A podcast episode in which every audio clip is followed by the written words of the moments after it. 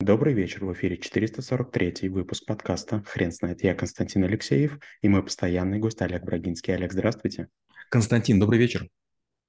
Хрен знает, кто такой эффективный тренер, но мы попробуем разобраться. Олег, расскажите, разве это навык?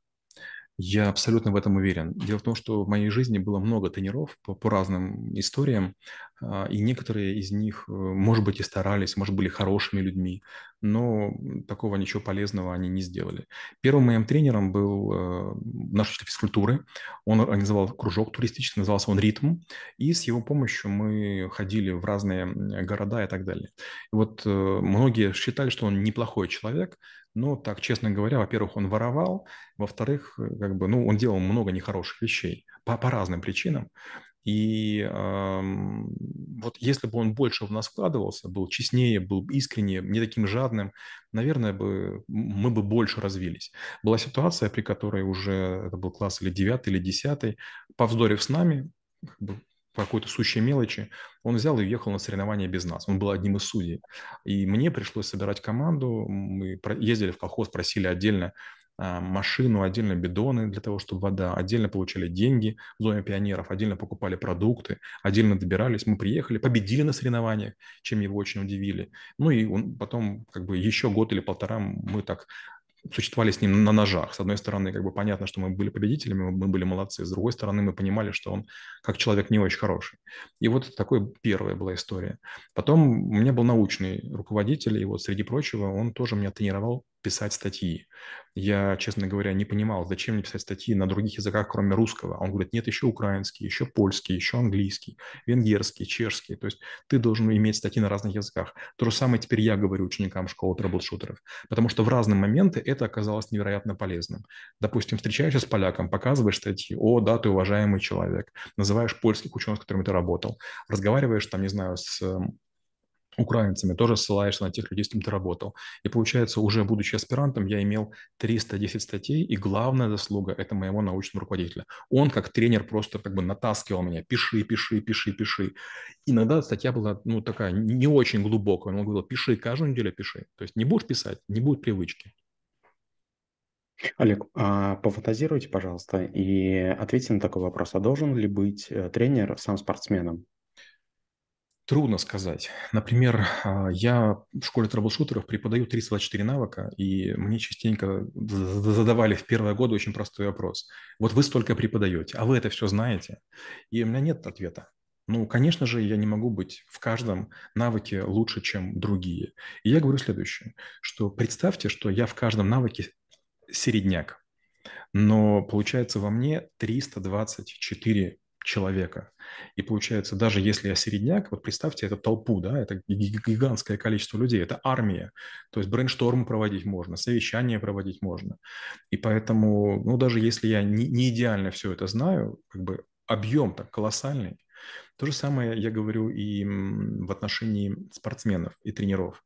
Частенько бывают тренеры по бегу очень полные, но они бывают победители. Или, допустим, Маурини такой футбольный есть тренер, по-моему, он сам не футболист. Или, например, очень часто есть э, фотографы, которые сами не были моделью, но заставляют девушек такие позы принимать, такие всякие па, после которых их тело очень красиво раскрывается. Олег, а скажите, пожалуйста, а в чем эффективность тренера? Я глубоко уверен, что эффективность тренера оценивается по-разному. Допустим, в школе трэблшутеров у нас есть несколько градаций. Первая градация – ученик должен после обучения, в корот... а еще желательно за его срок, окупить свою, свою учебу. У нас учиться недешево, но регулярно кто-нибудь отчитывается. О, я вложил столько-то, да, я уже заработал. Второе – это повышение или должности и или зарплаты.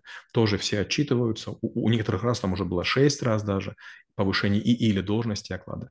Третье – это чтобы люди перешли в другую компанию на более серьезную должность и как бы вот удивляли окружающих. И четвертое, чтобы люди или создали свой бизнес, или стали трэблшутерами. Но, но нулевой уровень, да, вот начальный, это чтобы люди окупились и говорили, да, вот мне помогло.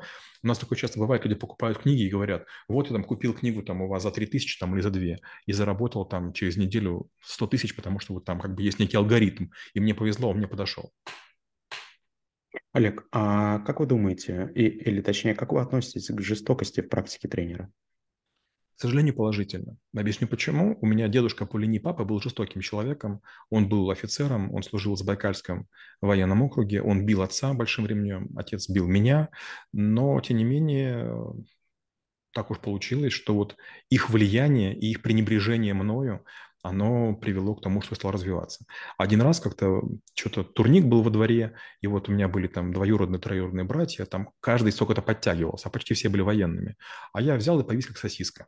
Это был, не знаю, там класс там, второй или третий. И мне сказал дедушка при всех, ты не боец. Я так расстроился, так распереживался. Я, значит, через неделю прихожу к нему с тетрадкой и говорю, а как быть бойцом? И он, значит, показал мне, какие нужно делать упражнения. Я их делал. И через месяц, э, через год, вернее, я подтянулся, по-моему, 40 раз. Больше, чем все вместе взятые. И я подумал, как здорово, что он мне сказал, что ты не боец. И тех, с тех пор, вот когда у меня что-то не получается, уже прошло там, лет 40, я себе говорю, ты не боец? С знаком вопроса. Мне это очень помогает. Хотя это было, это было больно, это было жестоко, это могла быть травма детства. А получился такой очень полезный, продвигающий пинок. Олег, расскажите, пожалуйста, как развивается тренер? То есть как он переходит от момента, когда а, он сам достигает каких-то а, спортивных достижений, до того момента, когда он понимает, что я, я готов тренировать других людей и достигать результата вместе с ними? А, в первую очередь, когда возникает какая-то грусть. Вот, например, как я стал тренером. А, я был раньше хакером, я писал антивирус, и когда я приходил в компании программистов, скажем, тоже Альфа Капитал, все были умные ребята, знали, что делать, но было понятно, что вот они нацелены на какой-то бесконечный процесс. А вот, допустим, лечение вируса – это вдруг какая-то появилась умная программа, вы должны ее быстро полечить, вы должны сделать, чтобы программа работала без вас, и если все хорошо, вы заработаете денег. Если вы будете не первым, вы не заработаете денег. Поэтому, честно говоря, вот привычка к результату – это первый путь. Да? То есть вы должны иметь медали, вы должны иметь деньги, вы должны иметь грамоты, вы должны иметь сертификаты, вы должны иметь доказательства того, что у вас есть успех. Вторая вещь – это сознание пропасти. Я вдруг понял, что есть много людей, которые не знают многого того, что знаю я, потому что они только сидят за компьютером, только бывают в обычной жизни, то есть они не знают, что есть там хулиганы с ножами, они не знают, что есть хакеры, которые могут что-то увести, они не знают, что есть много таких очень хитрых способов работы с памятью, с процессором, с видеокартой, с дисковым накопителем, и тогда вы начинаете рассказывать. И первое время к вам относится как к равному, причем придурку, то есть, а почему ты решил, что ты меня можешь учить? Возникает очень сильное пренебрежение. Но когда ваши советы оказываются полезны, ваши процедуры, допустим, как у меня была процедуры, функции, меня выпрашивали, я их давал, и наши программы становились намного лучше, быстрее эффективнее. Вот тогда, когда люди на себе начинают эффект ощущать, они вас признают тренером, но остальные не признают. Следующий этап, чтобы вас признали другие тренеры, да, то есть вы должны стать равным. Это возникает тогда, когда, ну вот очевидно, что ваши воспитанники становятся лучше. И вот последний уровень – это стать тренером тренеров, когда к вам приходят и у вас учатся. Вот, допустим, когда мы открывали школу трэблшутеров, у нас сначала было много интеллектуальных туристов, которые просто приходили посмотреть на топ-менеджера. Потом стали приходить люди, которым нужна конкретная помощь. А потом стали приходить многие тренера, причем, допустим, приходит тренер по продажам на свой навык, тренер по телемаркетингу на свой навык, и уходили и говорили, вау, я столько не знал, я буду теперь это использовать. Можно ли это использовать в моих тренингах? Да ради бога, используйте, мы, мы новое придумаем. Олег, как вы относитесь к идее а, такой, что тренер все-таки работает больше не с мышцами а, человека или ребенка, а больше с психологическими барьерами и помогает преодолевать их? Мне кажется, любой лидер работает с психологией. Дело в том, что вот э, очень многие ученики, которые ко мне обращаются, берут консультации индивидуальные, они платят деньги. И очень часто я прерываю их минут на 10-15, я говорю, знаете, что я верну деньги вы точно знаете, что делать. Я не знаю, зачем вы купили консультацию. А моя супруга, она стоматолог, и она тоже очень много училась, и частенько тоже возникает такая история, к ней приходят врачи и говорят, а ты у того-то училась? Та говорит, да. И они какой-то опрос задают, и она говорит, да ты все знаешь, там как бы этот мастер только на словах такой крутой. Ну, у него есть пару фишечек, но они в данном случае не нужны.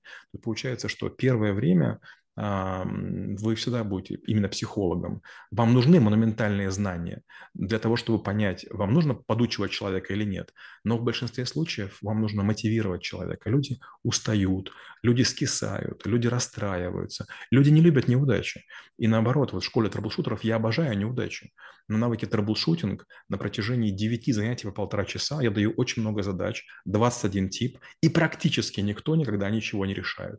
И это здорово, потому что если бы ученики все решали, они бы думали, что они молодцы. А так каждый вечер им есть чем подумать, потому что мы разбираем задачу, я рассказываю, в чем ошибка, и получается, есть время для рефлексии. Олег, расскажите, а как выглядит ваша презентация по навыку? Презентация содержит э, три части. Она рассказывает первое про то, как заниматься физическим спортом, второе, как заниматься интеллектуальным трудом, и третье, как заниматься прорывными инновациями.